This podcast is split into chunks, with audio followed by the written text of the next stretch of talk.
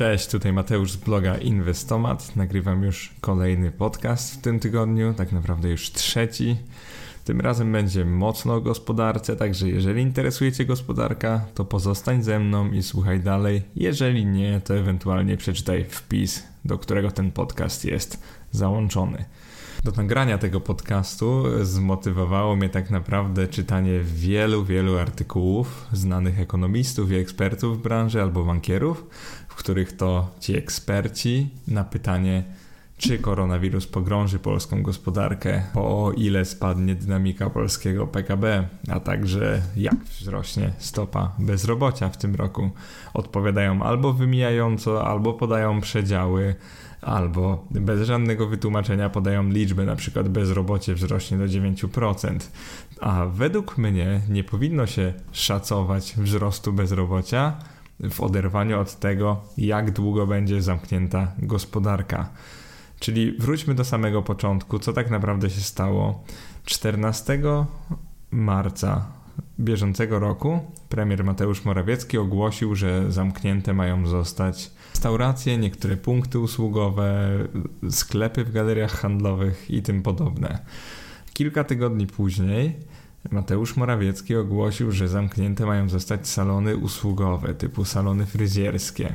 W międzyczasie Sanepid dał taką rekomendację, żeby pozamykać również obiekty sportowe, czyli siłownie, szkoły tańca i tak dalej.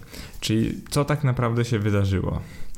E, poza tym, co powiedziałem, zamknięto jeszcze lotniska, e, to znaczy oprócz programu Lot do domu, z którego sam skorzystałem, zamknięto lotniska. Czyli tak naprawdę można powiedzieć, że sparaliżowano polską gospodarkę.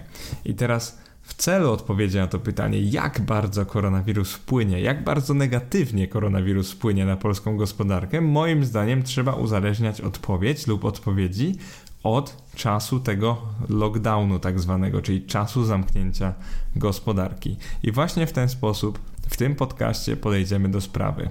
Żeby go trochę ustrukturyzować, spojrzymy sobie na zmiany trzech wskaźników lub parametrów. To będzie dynamika PKB, czyli to, o czym zawsze wszyscy mówią, czyli suma wartości dodanej wszystkich dóbr i usług wytworzonych w gospodarce w ciągu roku. Pamiętajcie, że niedawne jej prognozy wynosiły aż plus 3,4%, więc zobaczymy, ile, ile będą wynosić po tym, co się co się teraz stało w zależności od czasu zamknięcia gospodarki. Drugim i trzecim tak naprawdę parametrem będzie stopa bezrobocia. Stopa bezrobocia to jest zwyczajnie odsetek osób bezrobotnych w grupie wszystkich aktywnych zawodowo.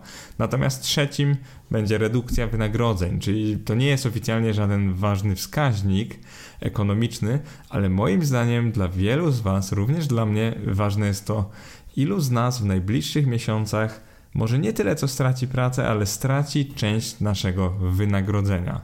Więc spróbujemy sobie odpowiedzieć na te trzy pytania, czyli ile zyska lub ile straci polska gospodarka w nadchodzącym trudnym okresie? To jest pierwsze pytanie. Drugie to jest, jak wielu Polaków trafi na bezrobocie, czyli ile wyniesie stopa bezrobocia do końca 2020 roku.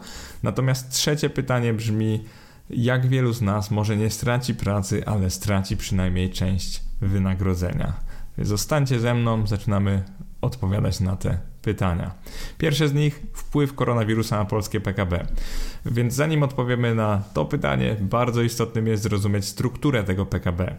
Takie zdrowe PKB powinno opierać się głównie na wzroście inwestycji oraz eksportu sektora prywatnego.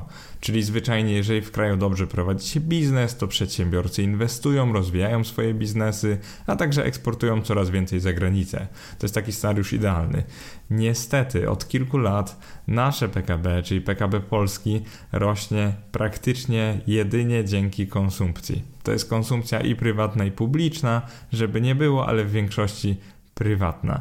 Co to znaczy? Oznacza to, że ludzie raczej nie oszczędzają, dużo konsumują, dużo wydają pieniędzy i dzięki temu istnieje tak zwana wartość dodana, czyli dzięki temu jest popyt na produkty, natomiast niestety firmy wcale nie mają takiego środowiska, żeby się rozwijać, więc firmy średnio za bardzo się nie rozwijają. Stąd udział w tym wskaźniku PKB firm jest niestety bardzo mały. Natomiast duży udział sprzedaży dóbr i usług. I pytanie dla ciebie. Jak myślisz, czy ludzie w warunkach kryzysowych dalej będą wydawać tak wiele środków jak wcześniej? Według mnie odpowiedź jest oczywista, prawie na pewno nie będą. I o ile ludzie dalej będą kupować środki spożywcze i środki czystości, tak naprawdę być może więcej niż kupowali zwykle, to co myślisz o towarach, e, dobrach luksusowych, albo na przykład odzieży, obuwiu, e, takich rzeczach, których kupować zazwyczaj nie trzeba, bo już mamy ich całkiem sporo w szafie e, i przez które spokojnie można przejść przez ten kryzys, wyczekać i dopiero wrócić na zakupy, jak on minie. Co na temat zmiany PKB spowodowanej koronawirusem mówią eksperci? Zaczynamy od ekspertów. No to chronologicznie.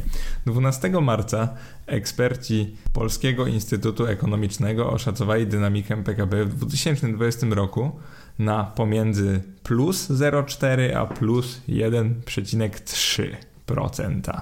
Co jest bardzo ciekawe, po 8 dniach, czyli jak już nastąpiło to zamknięcie gospodarki, ten sam instytut zmienił prognozę dynamiki PKB na od minus 4,7% do plus 1,1%. I co jest tutaj bardzo ciekawe, to to, że to wszystko stało się w ciągu niecałych 10 dni. No ale dobrze rozumiem, zmieniała się sytuacja, więc zmieniamy prognozę. E, tak dla porównania, 29 marca niemiecki instytut IFO podał, że dynamika PKB Niemiec może wynieść od minus 5% do nawet minus 15%. Więc co ciekawe jest to taka bardziej odważna teza, a pamiętajcie, że Niemcy są naszym największym partnerem handlowym, czyli co się dzieje w Niemczech raczej stanie się u nas, a przynajmniej coś podobnego. 2 kwietnia bieżącego roku portal Statista zaczął zaprognozował PKB Polski jako minus 4,2% w całym roku, ale aż minus 8,4% w jego drugim kwartale, czyli tym, który teraz się rozpoczyna. E, jeżeli chodzi o prognozy ekstremalne tego PKB Polski, to 3 kwietnia, czyli 3 dni temu, ekonomista Maciej Bukowski zwiastował dynamikę PKB Polski na poziomie od minus 5 do nawet minus 20%, czyli jest to wiele bardziej negatywna prognoza niż te wymienione wcześniej. I co jest tutaj ciekawe, zauważcie, jak rozbieżne są prognozy, zauważcie, jak bardzo się różnią w zależności od tego, kiedy były wydane. Ale powiedziałbym, że to jest normalne, ponieważ każdy net ekspert ma prawo do tego, żeby zmieniać zdanie, jak zmienia się sytuacja. Teraz moja prognoza polskiego PKB w 2020 roku. Y, oszacowałem je na bazie wszystkich tych badań oraz wielu innych. We wpisie znajdziecie do nich linki, więc nie będę teraz o tym mówił. I wygląda ona następująco. Przede wszystkim uzależniłem ją od czasu zamknięcia gospodarki, czyli jeżeli nasza gospodarka otworzy się już 13 kwietnia, na co naprawdę nie wygląda w tym momencie, uważam, że dalej w całym roku zanotujemy pozytywne, ale niskie PKB w wysokości 1,1%. Natomiast im dłużej będzie trwał ten lockdown, czyli idziemy jeszcze o miesiąc dalej, czyli do, gdzieś do połowy maja, i już PKB w tym roku będzie wynosić minus 3,5%. Jeżeli pójdziemy jeszcze dalej, czyli do połowy czerwca, to prognozuję PKB na poziomie minus 6%. Oczywiście mówię o dynamice PKB, tylko skrótowo PKB. Miesiąc później będzie to już dynamika minus 8%, następnie w sierpniu będzie to dynamika minus 10%, a jeżeli byśmy wszystko podtrzymali zamknięte aż do września otrzymamy dynamikę taką już naprawdę słabą, naprawdę wręcz tragiczną, minus 12%. Ale zauważcie, że już bardziej zbliżoną do tej negatywnej, którą przewidywał dla Niemiec IFO Institute, a to są prawdziwi eksperci i wiedzą, co robią. I teraz, co jest bardzo istotne. E, najbardziej prawdopodobny według mnie jest ten scenariusz, że gospodarka będzie zamknięta gdzieś do czerwca, maksymalnie lipca.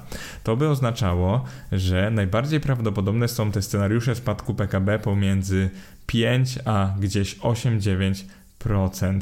I taki spadek zniwelowałby wzrost ostatnich dwóch lat i w cudzysłowie cofnął nas do roku 2000. 18. Oczywiście pożyjemy, zobaczymy. Nie jestem w stanie tego dokładnie przewidzieć, ale to są moje takie coś więcej niż wild guessy, to są moje prognozy, estymacje. Zobaczymy, jak bardzo się myliłem lub miałem rację za parę miesięcy. Jeżeli chodzi o stopę bezrobocia w Polsce, czyli coś dużo bardziej namacalnego, coś co może niestety dotknąć każdego z nas, w tej chwili, albo raczej w lutym 2020 roku, startowaliśmy z bazowej wysokości 5,5% bezrobotnych wśród aktywnych zawodowo, czyli niecały milion z grupy około 17 milionów, żeby trochę uprościć w tym podcaście liczby. I teraz spróbuję przewidzieć możliwą ścieżkę wzrostu bezrobocia w Polsce w cudzysłowie zakażonej koronawirusem. Ponownie zaczniemy od prognoz ekspertów dotyczących bezrobocia, bo mają oni o wiele więcej danych niż ja oraz zwyczajnie robią to od wielu lat, więc powiedział, są w tym lepsi. Więc kim bym był, gdybym sam robił prognozy bez patrzenia na prognozy innych.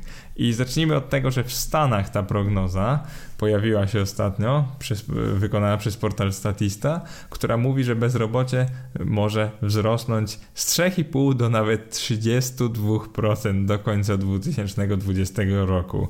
Ale nie chciałbym waszych, waszych mózgów teraz do tej liczby przyczepiać, bo dla mnie jest ona absurdalnie wysoka, bo by znaczyła, że na rynek spłynie no 50 milionów ludzi praktycznie.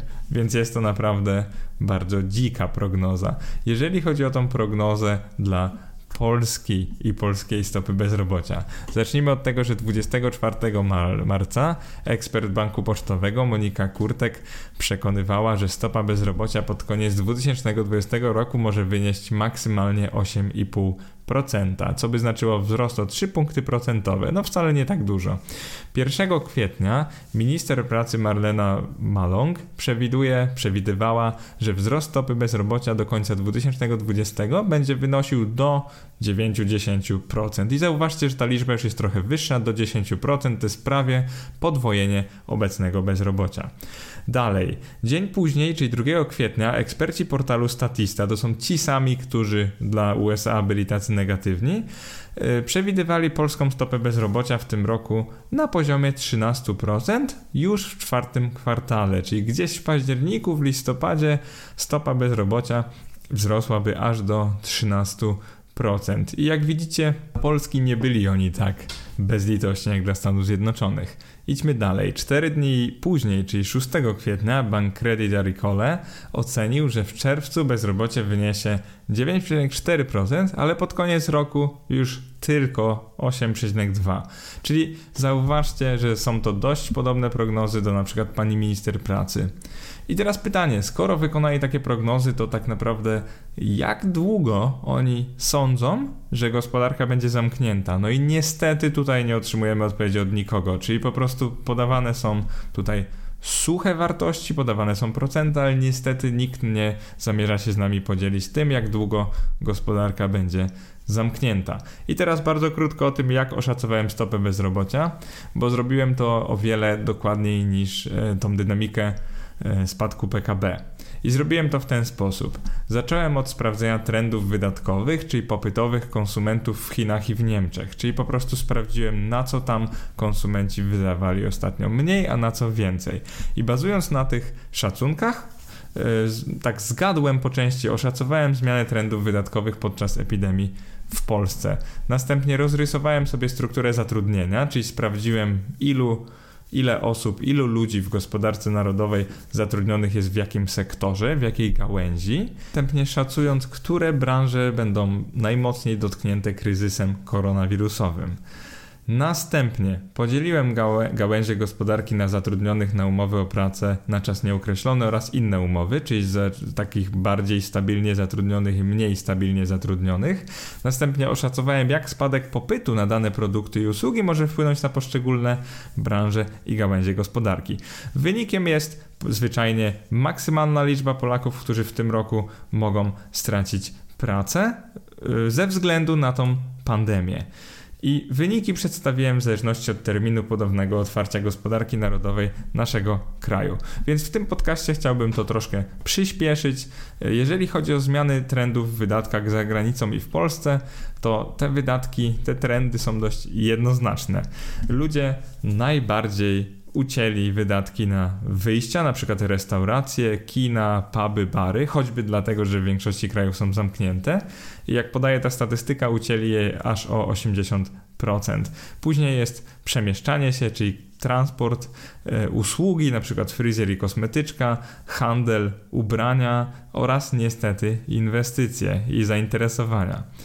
E, handel elektroniką spadł trochę mniej, o 23%. Natomiast wszystko to, co wymieniłem, między 80 a 23% czyli spadek dość znaczący.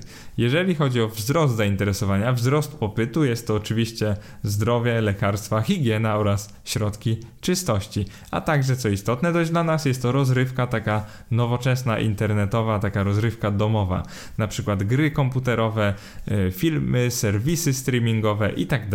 I co ciekawe, renesans przeżywa też e, branża spożywcza, ponieważ wszyscy przygotowują się na najgorsze, więc on, ona również odnotowuje wzrost. I odpowiednio branża spożywcza o 12%, rozrywka domowa o 18%, środki czystości o 36% oraz higiena, lekarstwa, zdrowie o 50%. I tutaj była mowa od razu o Polsce. Natomiast jeżeli jesteście ciekawi, jak jest w Chinach lub w Niemczech, to zapraszam do, do wpisu, gdzie sobie spokojnie o tych krajach przeczytacie. Następnie powinniśmy spojrzeć na strukturę polskiego zatrudnienia. I teraz to jest zrobione na bazie rocznika statystycznego pracy 2019, czyli w tej chwili to jest już przeterminowane o 15 miesięcy, ale niestety nie znalazłem na stronie GUS nowszych danych na ten temat. Jeżeli chodzi o strukturę zatrudnienia w Polsce, czyli po pierwsze to ilu ludzi pracuje w jakiej gałęzi gospodarki, a po drugie to jak wiele z tych umów to są tak zwane umowy śmieciowe albo umowy na czas określony, czyli po prostu umowy, które w tym momencie będzie łatwiej zerwać. I zacznijmy od tych ekstremalnych, ty, tych gdzie pracuje najwięcej osób, jest to przetwórstwo przemysłowe, rolnictwo, handel, naprawa pojazdów oraz edukacja. To w tych gałęziach tak naprawdę mamy więcej niż połowę wszystkich pracujących w Polsce, czyli więcej niż połowę tych 17 milionów, czyli około powiedzmy 8,5 miliona. Jeżeli chodzi o umowy śmieciowe, umowy takie trochę gorsze, to w tych gałęziach przede wszystkim mamy takie umowy w rolnictwie oraz w handlu. I właśnie niestety handel będzie tą sytuacją bardzo dotknięty. Jeżeli byśmy poszli dalej, mamy budżetówkę, mamy budownictwo, transport, działalność profesjonalną, administrację, mamy IT, w którym jak się okazuje wcale nie pracuje tak dużo ludzi, bo trochę ponad 300 tysięcy, przynajmniej tak oficjalnie. Mamy finanse i ubezpieczenia, aż w końcu dochodzimy do gastronomii i hotelarstwa. No i niestety 300 tysięcy osób bardzo dotkniętych tą sytuacją, z czego 220 tysięcy ponad jest na tych umowach gorszych. I jest, raczej powinienem powiedzieć było, bo niestety ta branża naprawdę przez koronawirusa bardzo dostanie wciry, że tak powiem. Niestety dla wszystkich tak naprawdę. I na tej podstawie zidentyfikowałem takie sześć branż, które będą dotknięte koronawirusem najbardziej według mnie jest to handel i naprawa pojazdów, budownictwo i rynek nieruchomości, transport, usługi, gastronomia i hotele oraz kultura. I z powyższych tak naprawdę stabilną strukturę zatrudnienia, czyli wiele umów o pracę na czas nieokreślony mają tylko transport i kultura. Wszystkie inne niestety są takie, że wręcz 3 czwarte załogi można zwolnić w ciągu dwóch tygodni do miesiąca i nikt niestety nie może nikogo tutaj pozwać lub zatrzymać. I teraz jak wygląda moja prognoza polskiej stopy bezrobocia w 2020 roku? Przede wszystkim odpowiedziałem sobie na to pytanie, ile osób z każdej z branż, z każdej z gałęzi można maksymalnie zwolnić, jeżeli by się chciało. I wyszła mi taka liczba 2,71 miliona. I znowu przypomnę Wam, e, jeszcze miesiąc temu mieliśmy bezrobotnych około miliona, trochę mniej niż milion, i teraz potencjalnie w tym roku dojdzie do tego nawet 2,7 miliona. Tylko, że co jest bardzo istotne, tą liczbę wynikową chciałbym ten szacunek chciałbym uzależnić znowu od czasu zamknięcia gospodarki i wygląda to następująco. Jeżeli gospodarka będzie zamknięta jeszcze tydzień, czyli do połowy kwietnia, to to bezrobocie faktycznie wzrośnie, ale do gdzieś 7%. Natomiast jeżeli gospodarka będzie zamknięta do połowy maja, to ten wzrost będzie wynosił już 8,5%. Następnie do czerwca będzie to bardzo mały wzrost, moim zdaniem, powiedzmy do 9%. Dlaczego? Dlatego, że jeszcze będzie działała ta słynna tarcza antykryzysowa I zwyczajnie spekuluje, że ci przedsiębiorcy, którzy nie zamierzali zwalniać, którzy, którzy zamierzali przedłużyć umowy, to teraz to zwyczajnie zrobią. Natomiast e, w lipcu, w sierpniu i we wrześniu te liczby już zaczynają wyglądać tragicznie, bo stopa bezrobocia rośnie z tych 9 do 13%, później do 18,3% w sierpniu oraz 21% we wrześniu. I co jest bardzo istotne, skąd te liczby i dlaczego wygląda tak drastycznie? Chociażby dlatego, że tu to jest zrobione przy założeniu, że tarcza antykryzysowa potrwa faktycznie te 3 miesiące, tak jak obiecywał rząd i ani chwili dłużej. Więc zauważcie, że moje szacunki są bardzo podobne do na przykład pani minister lub ekspertów, jeżeli zakładamy, że gospodarka otworzy się gdzieś pod koniec maja, może w połowie czerwca, więc tak naprawdę wtedy one są dość zgodne z ekspertami. Natomiast im dalej, im dłużej ta gospodarka będzie zamknięta, tym one są bardziej radykalne i tym więcej Polaków straci pracę, niestety dla nas wszystkich. E, w tym scenariuszu ekstremalnym, czyli otwieramy gospodarkę dopiero w połowie września, nie było w tym roku żadnych wakacji, także hotele, restauracje, to wszystko było pozamykane, stało, nic takiego się nie działo. Wydatki na rozrywkę były o wiele, wiele niższe niż zwykle. To te zwolnienia wynoszą 2,7 miliona Polaków. I to, co to oznacza dla całej gospodarki, to by oznaczało, że w kraju 37-milionowym mamy 3,62 miliona bezrobotnych, czyli całkowicie mamy realne bezrobocie by było 10%, natomiast wśród tych aktywnych, czyli tak jak się podaje stopę bezrobocia wśród tych aktywnych zawodowo byłoby to 21,6%. Powiem Wam szczerze, że bałbym się po prostu podawać liczbę bez wyjaśnienia Wam, przy jakich założeniach to robię i dlaczego wyszła mi taka liczba. I trochę dziwię się ekspertom, że tak szastają tymi liczbami, że podają 9% bez wyjaśnienia dlaczego, albo bez chociażby wspomnienia 9% przy założeniu, że gospodarka będzie zamknięta jeszcze do na przykład 1 czerwca. Bo moim zdaniem byłoby to o wiele bardziej wiarygodne i takie po prostu godne, proste do wytłumaczenia. Ostatnia część tego podcastu, czyli redukcja wynagrodzeń, redukcja pensji spowodowana koronawirusem. I teraz zauważcie, to jest bardzo ważne tak naprawdę dla wielu z nas, bo uważam, że no, większość jednak nie straci pracy, natomiast może stracić część wynagrodzenia. Jest to jak najbardziej legalne w Polsce, ponieważ no, albo za porozumieniem stron, albo pracodawca po prostu może zaoferować nowe warunki i zauważcie, pracownik może się albo zgodzić, albo nie, ale to jest jak najbardziej do wykonania. I znowu zacznijmy od danych z zagranicy. E, tu mamy bardzo ciekawą statystykę, znowu z portalu Statista. E, obywatele Chin i Niemiec zostali bardzo mocno dotknięci obecną sytuacją, co widać po tych wykresach i jedynie 14% obywateli Chin i 7% obywateli Niemiec otrzymuje wypłaty równe z tymi sprzed pandemii koronawirusa. I dla mnie to jest naprawdę szokująca liczba, taka otwierająca oczy. I z jednej strony to badanie jest wykonane na tej próbie tylko 260 pracujących w każdym z krajów, czyli to jest bardzo mała próba. Zwykle bym oczekiwał przynajmniej tysiąca. Z drugiej strony, yy, skoro prawie 90% w każdym z tych krajów w ogóle utraciło dochód, to jest to naprawdę yy, dla mnie tragiczna wartość i spodziewałem się o wiele mniejszej. Zwłaszcza, że zauważcie, że w Niemczech ten koronawirus szaleje dopiero, można powiedzieć, od gdzieś ponad miesiąca.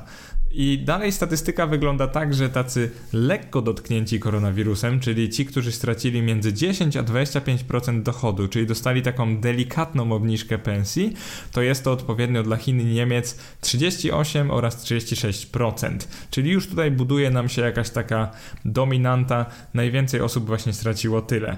Następnie ci, którzy stracili maksymalnie 50% dochodu, czyli między 25% a 50%, to jest po 24% odpowiednio w każdym z krajów. Czyli no, jedna czwarta osób straciła tak znaczną część pensji, niestety. Później już przechodzimy do ekstremów, czyli do tych, którzy stracili bardzo dużo, między 50 a 100%, to tak łącznie, jak sami możecie policzyć, będzie koło 20 paru procent dla każdego kraju. Natomiast ci, którzy stracili cały dochód, to jest dla Chin 4%, dla Niemiec aż 9%. Czyli właśnie oznaczałoby to, że ci ludzie przeszli na bezrobocie. 9% odpowiedziało tak na pytanie na początku kwietnia, czyli po miesiącu tego lockdownu gospodarki. I teraz prognoza redukcji wynagrodzeń w Polsce. E, bardzo ciężko było ją wykonać. Jest to tak naprawdę bardziej zgadywanka. Muszę być z wami fair, że to nie jest już na podstawie jakichś solidnych obliczeń, tylko to jest na podstawie czytania artykułów, e, czytania takich wywiadów e, z pracodawcami oraz to jest na podstawie wyniku badania Polskiej Agencji Pracy, które przeprowadzili niedawno wśród polskich przedsiębiorców.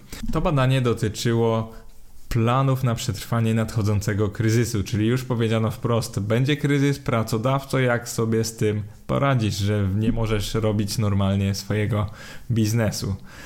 E, w wielkim uproszczeniu nasi pracodawcy odpowiedzieli, 46% z nich odpowiedziało, że poważnie rozpatruje obniżenie wynagrodzeń lub już tego dokonała.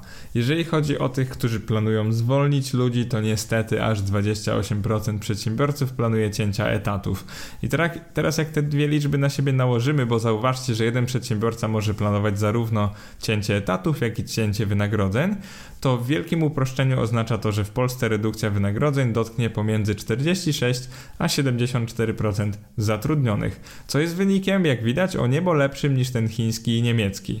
Więc oby tak było, a jednocześnie zwolnień było jak najmniej ponieważ wiadomo, że na tym zamknięciu gospodarki ucierpią zarówno pracownicy już teraz, jak i pracodawcy w przyszłości oraz w nadchodzących miesiącach, bo z tą płynnością naprawdę będzie kiepsko.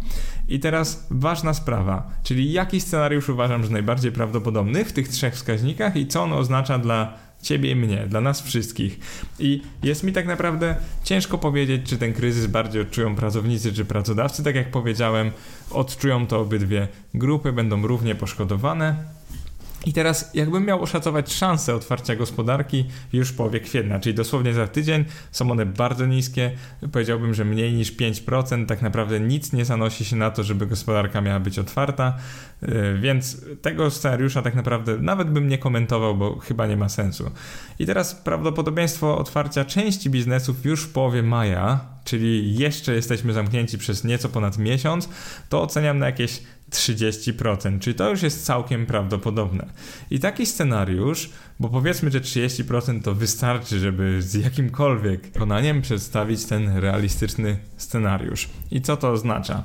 Jeżeli będziemy zamknięci jeszcze przez 40 dni, czyli łącznie trochę ponad 2 miesiące, 30%, że to się wydarzy według mnie, oznacza to spadek dynamiki rocznego PKB z tych wstępnie plus 3,2% do minus 3,5%, czyli to by się odwróciło. I zauważcie, że to jest prognoza dość defensywna i wielu ekspertów tutaj akurat jest dość zgodna. Tyle, że nie powiedzieli oni, co zakładają. Ja zakładam, że to się wydarzy, jak będziemy zamknięci gdzieś do połowy maja 2020. Wzrost bezrobocia z 5,5%, czyli z około miliona bezrobotnych, e, wyniósłby tak 8,5%. Czyli to zaskakująco blisko pokrywa się z szacunkami ekspertów. Znowu. E, natomiast jeżeli chodzi o cięcia etatów, to bym szacował, że około z tych pracujących oczywiście, czyli z tych, którzy nie przejdą na bezrobocie, około 40% Polaków odczuje to w swojej pensji, czyli do, dostanie po prostu obniżone wypłaty. Jest to bardzo optymistyczne, bo zauważcie, że w Niemczech i w Chinach te liczby są dużo bardziej tragiczne. Tragiczne dla pracujących, tragiczne dla ich rodzin, bo przyniosą po prostu mniej pieniędzy do domu. Czego tak naprawdę, czym nie można się aż tak dziwić, no bo w tej sytuacji też trzeba zrozumieć pracodawców, którzy zwyczajnie z braku przychodów albo wiele obniżonych nie mogą wypłacić swoim pracownikom tyle co zawsze. E, czy koronawirus pogrąży polską gospodarkę? To jest pytanie z tytułu. Moim zdaniem nie ponieważ jako Polacy udowodniliśmy już nieraz, że jesteśmy bardzo zaradni, więc niezależnie od sytuacji, niezależnie od skali tego kryzysu, tej recesji, my się z tego spokojnie odbijemy, otworzymy te sklepy, punkty usługowe restauracje i wstaniemy z kolan, że tak powiem. To jest nawet szansa dla innych nowych biznesów, więc nie byłbym taki negatywny. Jeżeli chodzi o giełdy, to też zaobserwujemy bardzo wysokie wzrosty, ale mam na myśli po tym kryzysie. Raczej jeszcze nie teraz to, co obserwujemy, to jest skok martwego kota, ale wróciłbym na rynek po tym, jak już ta recesja faktycznie będzie zdyskontowana. Jak już eksperci zauważą, kurczę, to będzie miało jednak dużo większy wpływ na nas niż myśleliśmy. Zapraszam Was do przesłuchania też moich podcastów o wpływie koronawirusa na rynek nieruchomości oraz o inwestowaniu podczas tej pandemii. Nagrałem takie podcasty. Na ten temat napisałem też wpisy na blogu. Zawsze piszę równolegle wpisy do tego, co nagrywam. Co prawda nie do każdego artykułu nagrywam podcast, ale do tych ważnych staram się zawsze to nagrać. Teraz jestem bardzo ciekaw, co wy myślicie na ten temat, co ty myślisz, drogi czytelniku, droga czytelniczko. Czy uważacie, że niepotrzebnie długie zamknięcie bram wielu biznesów to konieczny zabieg w celu ratowania życia, czy mało przemyślane zażynanie naszej gospodarki? I właśnie tą opinią chciałbym, żebyście się ze mną podzielili, najlepiej w komentarzach na blogu, możecie na Facebooku też komentować, na moim fanpage'u. Bardzo wam dziękuję, że ze mną jesteście, naprawdę motywujecie mnie do tego, co robię bardzo, więc będę dla was dalej pisał teksty, będę nagrywał podcasty, o to się nie martwcie. Bardzo wam dziękuję i pozdrawiam Was wszystkich.